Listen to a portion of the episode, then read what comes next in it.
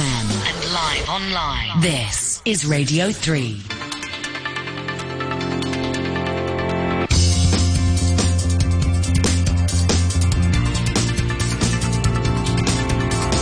Money Talk. Good morning and a warm welcome to Money Talk on Radio 3. It's 8.03 in Hong Kong on Tuesday the 7th of June. This is Peter Lewis with the day's business and finance news. Activity in China's private services sector continued to contract in May, but at a slower pace. The China's Caixin Services PMI registered a reading of 41.4 in May, rebounding from a 26-month low of 36.2 in the previous month, but missing economists' forecasts of 46. It's the third straight month of contraction as COVID-19 lockdown measures halt activity in the sector. It's also the second sharpest drop in the sector since February 2020. Business activity in Hong Kong's private sector expanded in May at the fastest pace in more than a decade after the government eased COVID restrictions.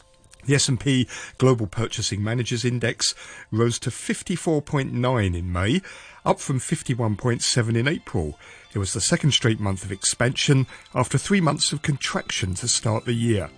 Hong Kong's Financial Secretary Paul Chan told a LegCo panel on Monday that Hong Kong's economic situation was stabilising. He noted that the value of total retail sales, which fell 7.6% year on year in the first quarter, climbed 11.7% in April. He said it's vital to have the COVID-19 situation under control for the economy to keep its momentum. On today's Money Talk, we're joined by Patrick Bennett from CIBC World Markets and Quintin Webb of the Wall Street Journal. A view from Japan is John Beirne at the Asian Development Bank Institute. And please contact us with any questions or comments by texting 63 93 59 25. Emailing moneytalk at rthk.hk. Take a look at our Facebook page, plenty of information there on Money Talk on RTHK Radio 3, or tweet us at Money Talk Radio 3. Money Talk on RTHK Radio 3. US stocks started off a new week on the front foot, shrugging off a jump in Treasury bond yields. Key consumer price index data from the US is due to be released on Friday. Before that, the S&P 500 closed a third of a percent higher at 4,121. The Dow gave up gains of over 300 points to close just 16 points higher at 32,916. The Nasdaq Composite rose 0.4% to 12,061. Shares of Twitter fell 1.5%, but were off their lows after Elon Musk threatened to walk away from his $44 billion takeover, accusing the social media company of thwarting his requests to learn more about its user base. And shares of Didi Global surged 24% in New York after the Wall Street Journal reported that China will conclude its year-long cybersecurity probe into Didi Global and others and lift the ban on new users as soon as this week. Chinese authorities are also preparing to allow Didi's app back on domestic app stores. The Pan-European Stoxx 600 index climbed 0.9%. London's FTSE 100 jumped 1% higher. Hong Kong markets reopened after a long weekend and closed higher after Beijing lifted some COVID-related restrictions.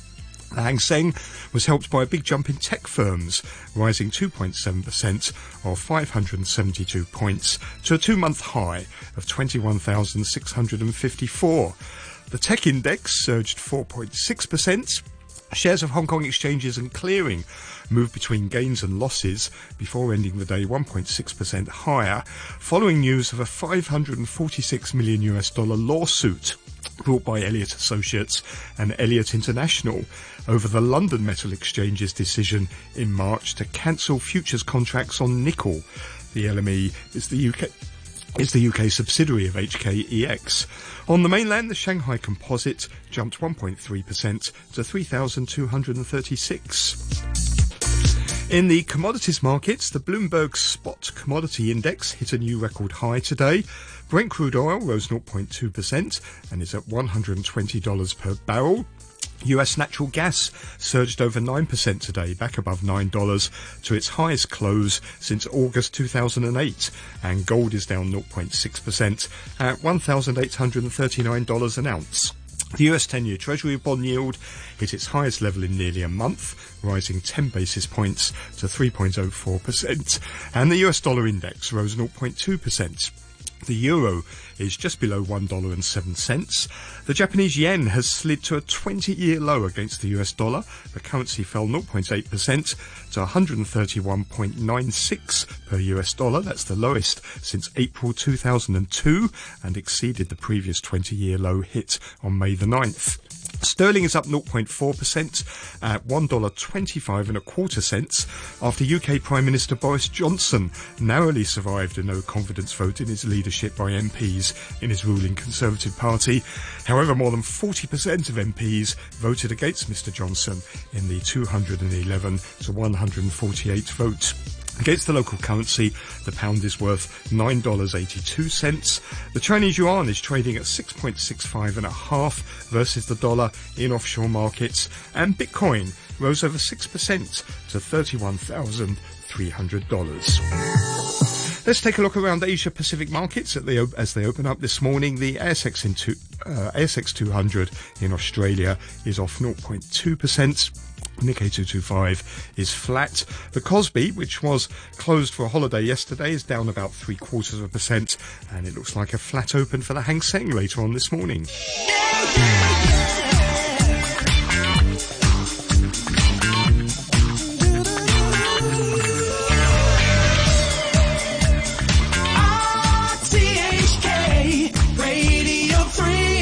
It's 8.09 and a half. Let's welcome our guests over in our Queensway studio. We have Patrick Bennett, macro strategist at CIBC World Markets. Welcome back, Patrick. Thank you. Good morning, Peter. And also with us is Quintin Webb, Asia Markets editor of the Wall Street Journal. Morning to you, Quintin. Good morning, Peter. Uh, let's start in China. As we heard earlier, private services continued to contract in May, but at a slower pace. The services PMI uh, hits 41.4. That's a rebound from a 26 month low of 36.2 uh, in the previous month. It is the third straight month of contraction, uh, but it, and it's also the second sharpest drop in the sector since February 20. And Patrick, despite that, do, do you think we're seeing signs now that maybe um, we're past the, the worst in China, that the economy is starting to stabilise and we're starting to see an easing of restrictions? Well, I think it's tempting to say that. Uh, certainly, uh, you know, given we know some of the. Uh, you know, the unwind of these restrictions, I think, is uh, you know, certainly encouraging. Uh, what we don't know is uh, whether there may be, you know, further lockdowns or further restrictions to come. We, we certainly hope. We certainly hope not. Uh, but I think, yeah, with the uh, there is some encouragement with the ending of those, and I think if we put that together uh, with the stimulus coming through, then I think you know, the second half of the year certainly looks better. But uh, you know, the depth of the slowdown now looks to be, uh, or the depth of the you know the contraction in Q2 looks to be quite severe. The, the problem is the uh, the consumer sector. The consumer's shot to pieces, isn't he, in terms of Yeah, confidence look, at the look, moment? Look, absolutely, and I think that's a contrast that we're seeing uh, in other in other major economies. Uh, where the consumer uh, in services in services demand has been particularly strong, uh, so yeah, certainly that's a missing ingredient, and uh, it may it well we, we believe it's going to take some time uh, to come back. You know, people will be cautious. Uh, you know, we used to talk about this pent up demand in uh, in the US and elsewhere. I was not a big fan of that of that story, but certainly it's come through, and I, I think we may be looking at uh, the same in, in China, but you know, not till later in the year. Quintin, do, do you think the worst is over? It seems that way, but you know, it's a very important caveat that Patrick makes, which is that we're sort of on a knife edge because we just don't know at what point there might be further lockdowns to deal with, you know, further outbreaks of different variants of COVID nineteen. So that. Uh, ev- you know, even the very fact of that looming in the background has an important effect on sort of business and consumer confidence, I would say, as well. People are hoping that uh, China's going to quietly move away from this zero COVID um, policy, and even if uh, even if cases do rebound, we're not going to go back to the same sort of lockdowns that we've seen before. But if we Yeah. do, that's going to be a huge, huge blow, isn't it, for, for the economy? Well, of course. I mean, that's uh, that's the water cooler talk all, all around the city, isn't it? Of uh, you know when are, uh, when are you know restrictions going to end here? When is uh, quarantine going to end here? You know, will China move away from zero COVID? I I, I very much doubt they're going to move away. Uh, from it uh, anytime soon, uh, you know, perhaps not till after the you know the Congress later in the year. Uh, they've been very conservative to date. Uh, I don't believe that they're going to, uh, you know, suddenly rescind that conservatism. you know, to go forward. So, yeah, you know, we always say hope is not a strategy. Um, Quintin, what, what, do you think? If we if we do um, can sort of keep away from these lockdowns and, and China can quietly move away from this uh, from this policy, do you think the stimulus measures that we've seen are going to be enough um, to, to get the economy going again? Because they're, they're really focusing once again on businesses, aren't they? Giving tax rebates, uh, rent rebates, not so much on the consumer. I think that's correct. Um, I think the general consensus is that it's relatively modest, at least compared to kind of previous stimulus packages in the past. There are some measures targeting the consumer. So, quite notably, there are, for example, some incentives for first time home buyers in particular to, to take out mortgages. But as you say, there's a lot of stuff relating to the business sector, relating to sort of tax rebates, tax cuts, etc. Um, I think the general consensus is it's relatively modest in scale compared to the downturn that, that China has endured, compared to previous stimulus packages. And also, yeah, you're kind of pitting it against this continued uncertainty about the prospect of future lockdowns. Now, some other news uh, from China. Um, President Biden's issued an executive order that's going to allow solar panels to be imported to the US from Thailand, Malaysia, Cambodia, and Vietnam without the risk of tariffs for a 24 month period, although he did leave China, which is the world's largest producer of the panels, out of that executive order. And then over the weekend, it's been reported that the US is considering lifting tariffs on some Chinese goods to try and curb surging inflation, although not on steel or aluminium. Patrick, we talked about these tariffs, haven't we, many times over the last couple of years now, right going back to when President Trump first introduced them. And I think we're both on the same page. Um, tariffs in general don't work. So is this a is this a good move? Is this a good sign? Yeah, look, certainly it's a good move. Uh, we always used to say and still say that, you know, in the end, tariffs have to be paid by uh, by someone, and it was being paid by everyone along the. Uh, you know, the supply chain was not, not a bit of a dirty word at the moment, but any, everyone was having to pay from the consumer right through to the, the wholesaler and the shipper and the manufacturer. So it, it didn't it didn't work. Uh, and it certainly hasn't worked to, uh, you know, it certainly worked against the, the pressure on uh, the pressure on prices. So, look, I think unwinding of that, and we got some hint of that from uh, from President Biden. I think uh, you know, a few weeks ago, a couple of weeks ago, when he was talking about uh, rescinding some of these, and I think that's a I think that's a good way forward. We've always we've often talked about recently about the you know the end of globalization and the uh, emergence of uh, regionalization. I don't think this is getting it back to, to globalization, but but freer trade. has to be good for the you know has to be good for the global economy, particularly under the pressures that's been faced in the last 24 months or so. Quintin, a, good sign? Is it going to help inflation, uh, ease inflation in the US? Well, that is uh, what people seem to be thinking. You know, I've seen estimates that suggest that, for example, as much as 1.3 percentage points could be taken off US inflation if you had a, broad lifting of tariffs, including t- tariffs on China and some other countries. There's sort of two competing objectives, if you like, within the Biden administration. There is this kind of desire now to tame inflation. Then on the other side, you've got the kind of trade wing who I think still believe that this is a useful tool in kind of um, forcing the Chinese side to to improve some of their kind of trade behaviour. Um, right now, given how hot a political issue inflation has become in the US, if you look at polling data, I would think that the first camp is winning the argument. Mm.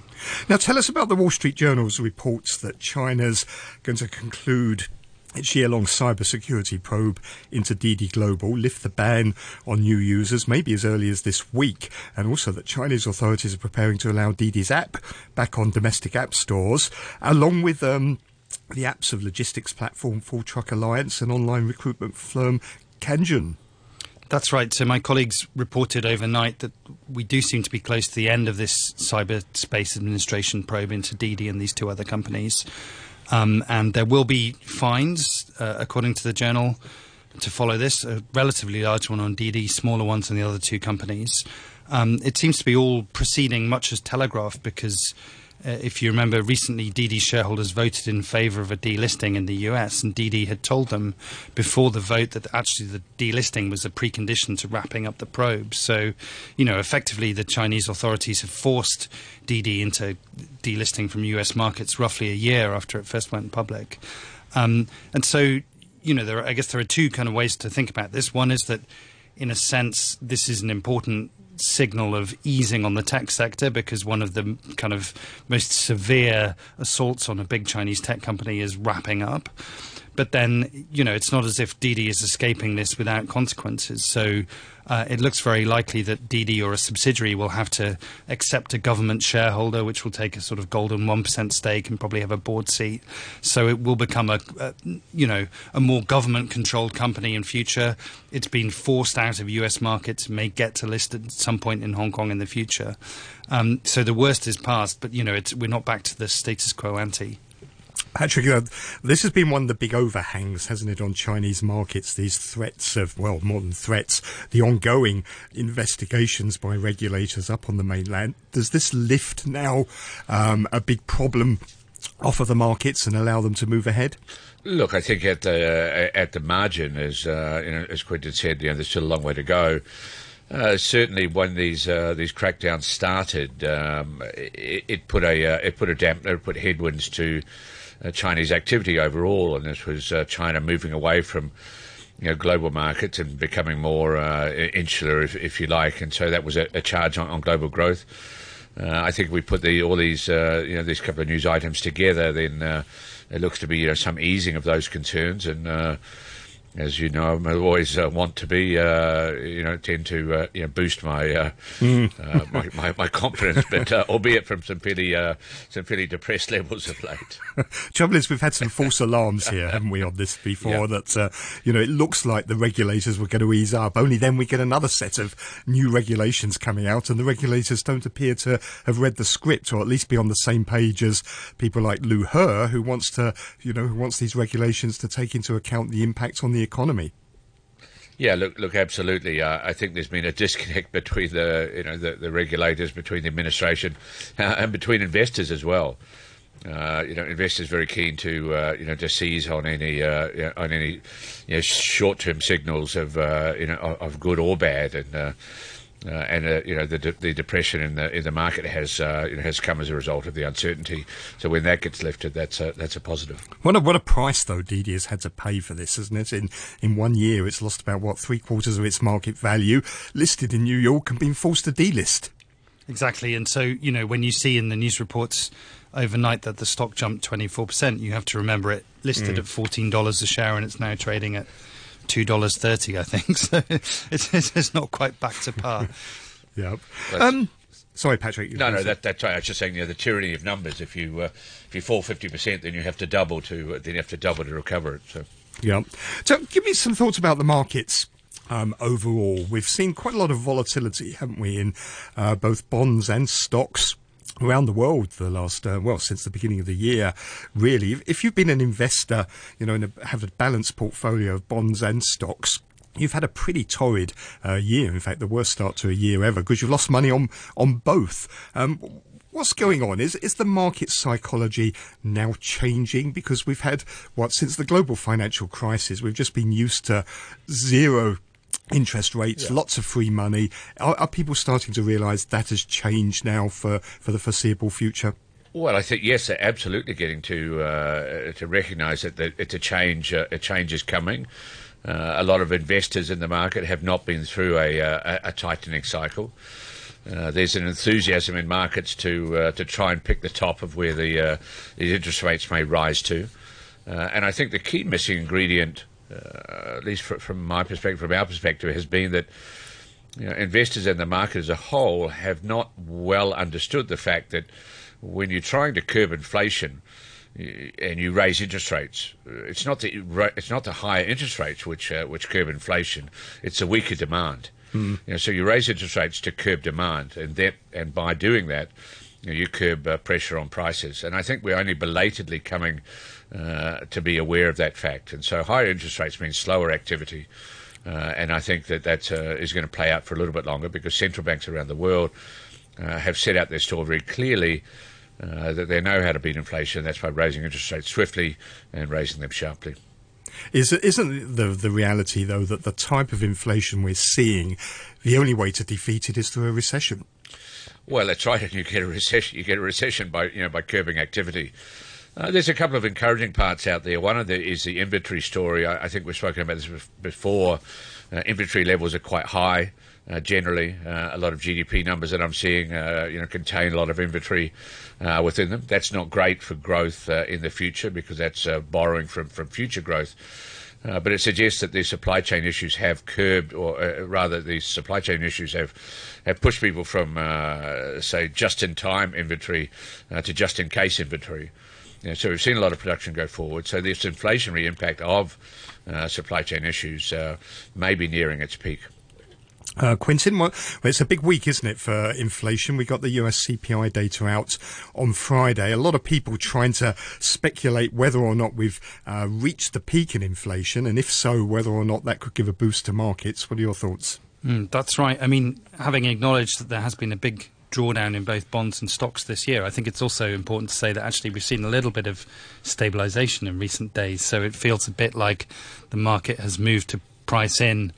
Um, you know, they had big concerns about galloping inflation, about slowing global growth, and about rising interest rates all combined. And it, it feels like after a, a, a stretch of a few weeks of panic, we've we've moved into a slightly more stable phase. And you know, who knows? Maybe a kind of surprisingly low print on the consumer price inflation number this week might be taken as a positive signal, given where the market momentum is at the moment. Patrick, are you convinced by this stabilisation? Do you think the bottom is in, or are people being maybe a bit premature here? Look, I think we're bouncing along the bottom. Uh, look, I think there's still some, uh, you know, some companies, some defensive companies out there that have done okay. Uh, uh, you know, ETFs, uh, dividend uh, ETFs have still done have still done well. Commodities are doing well, as we heard earlier.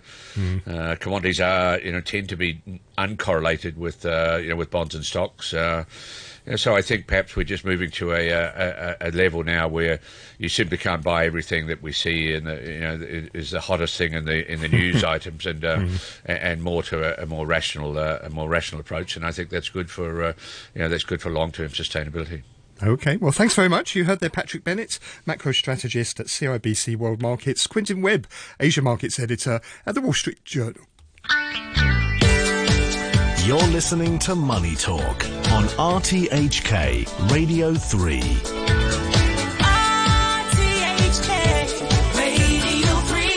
It's 8.25. The Japanese yen has slid to a 20-year low against the US dollar. The currency fell 0.8% overnight to 131.96 against the US dollar. That's the lowest since April 20, uh, April 2002, and the yen is the worst performing of the G10 currencies this year. On the phone now from Tokyo is John Beirne, Vice Chair of Research at the Asian Development Bank Institute. Morning, John. Good morning, Peter. How are you? Nice to be here. Thank you very much. Um, so what's gone wrong for the Japanese yen this year? Well, well, I think what we're seeing are different interest rate cycles around the world. As you discussed in your previous interview, um, we, we can see a tightening monetary policy cycle in the U.S., which is leading to an appreciation of the dollar with inflation concerns, not only in the short term, but also over a longer term horizon in the U.S. Meanwhile, in Japan, um, we don't see evidence of the impact of price pressures affecting in- inflation expectations. Um, and as a result, we, we have a, a more accommodative monetary policy stance in Japan, and this is leading to a widening in um, interest rate differentials in Japan relative to major advanced economies. And as a result of this, of course, there is pressure on the yen, um, and this is compounded by the fact that we have um, rising commodity price uh, pressures due to the Ukraine conflict, um, and these are, are, of course, priced in dollars, and this, this leads to pressures on the yen, given that a huge proportion of um, commodities are imported to, to Japan. Mm. If if I look at those Treasury yields, the yield, the yield on the US ten-year note is 3.04 percent this morning. Uh, on the Japanese ten-year JGB, it's 0.24 percent. That's rather a, a wide differential, isn't it? And it could well get worse. That's right. I mean, in Japan, of course, the yield curve control policy is in place, um, and this is on the back of weaker post-pandemic economic growth. Um, on the other hand, in the U.S., of course, uh, inflation has been a concern not just recently, but also in the in the period towards the end of 2021. There were some um, commentators suggesting that the inflation effects after the pandemic would be more transitory in nature. This has turned out not to be the case. As we saw in uh, March with a, a very large uh, rate hike by, by the Fed, and this this was also coupled by a, a further a rate hike more recently. Um, so inflation expectations are clearly being um, affected by recent developments in the U.S., and we don't see this uh, in, in the case of Japan, and in, in combination with its um, policy on the, on the yield curve, we see these widening differentials. Why is it when inflation is surging in many parts of the world now? Certainly it is in the US and Europe, in quite a number of emerging markets. We've got uh, a number of central banks almost on the verge of panic now, raising interest rates. Why is it you, you aren't really seeing inflation pick up that much? It has picked up a bit, but nothing like what we've seen overseas. Why is it uh, under control in Japan? Well, I wouldn't say it's under control. Inflation has picked up um, significantly in the last couple of months.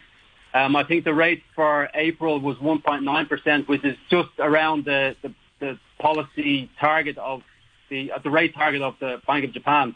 Um, so I think the, the issue that we, we see in Japan is, is very low inflation historically. So it's coming from a very low level.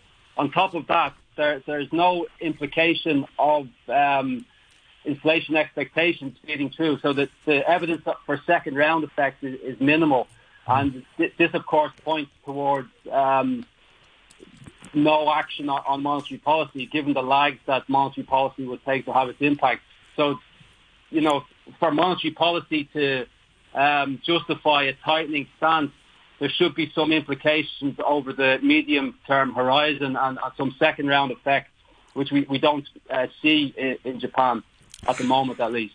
Well, it used to be that when there was trouble and conflict in the world, like we're seeing now, the Ukraine war, the US-China uh, tensions, the yen was a safe haven currency. Has it lost that status? Well, yes, you rightly point out that historically the yen was a, a safe haven currency in previous crises, but I think the current crisis is uh, very different to what we've seen in the past. We're in a situation of tightening monetary policy in the US. Typically, in crisis periods, the US would inject liquidity into the global market, um, so there would be the opposite effect. Um, so, in, in this scenario, it's a little bit of a different crisis because Japan is uh, undergoing weaker um, post-pandemic growth and an accommodative uh, monetary policy stance, whereas the rest of the world is tightening. And it's these widening differentials on interest rates and on the yields on, on the currency in effect that are driving the, the differences that we see um, as regards pressure on the yen. Thank you very much, John. Good to speak to you. That's John Beirne, Vice Chair of Research at the Asian Development Bank Institute. You're listening to Money Talk on RTHK Radio 3. In Japan this morning, the Nikkei 225 right now is off about 0.1%. Uh, the ASX 200 in Australia is slipping further. That's down about two thirds of a percent. The Kospi is off about 0.8%. And futures on the Hang Seng now turning red. Looks like the Hang Seng index is going to lose about 70 points or so at the open this morning. Please do join me again tomorrow morning at 8 o'clock for some more money talk. Stay tuned for COVID updates with Jim Gould and Ada Wong after the news. The weather forecast, cloudy with showers and squally thunderstorms. Those showers are going to be heavy at times this morning. The maximum temperature is going to be around 30 degrees and then heavy showers and squally thunderstorms in the next couple of days. There is a thunderstorm warning in force right now. It's 26 degrees, 93% relative humidity. Coming up to 8.32, here's Andrew, Sh- Andrew Shorosky with the Half Hour News. Thank you, Peter. Health officials say they've tested almost 19,000 residents of homes for the elderly in a month long sweep intended to protect some of the most vulnerable from COVID 19. They say no new cases were found, though about 90 residents tested re-positive with a low viral load.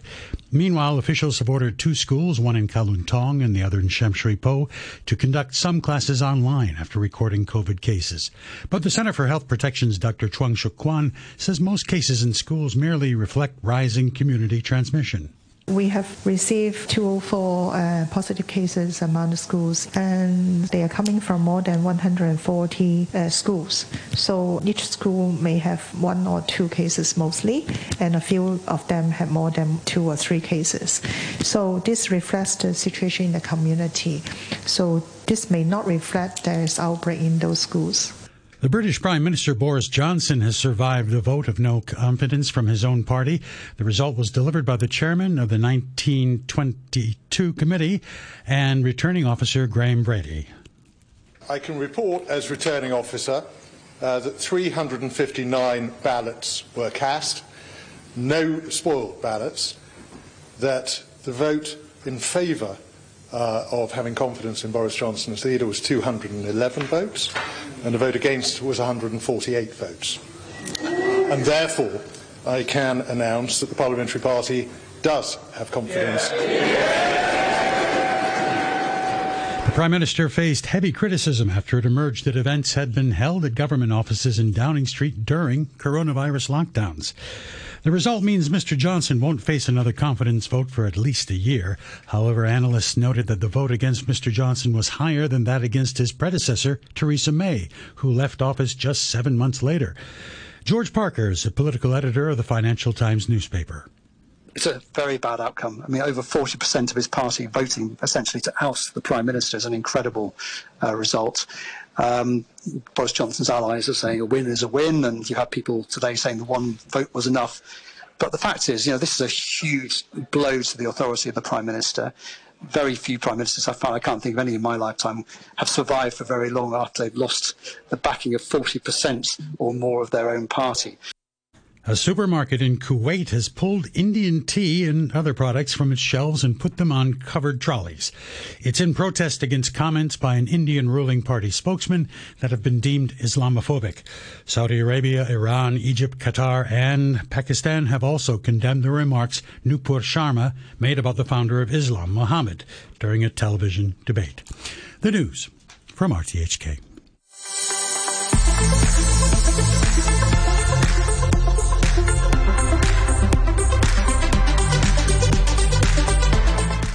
Good morning and welcome to COVID Update. I'm Jim Gould and your co host today is Ada Wong. Good morning.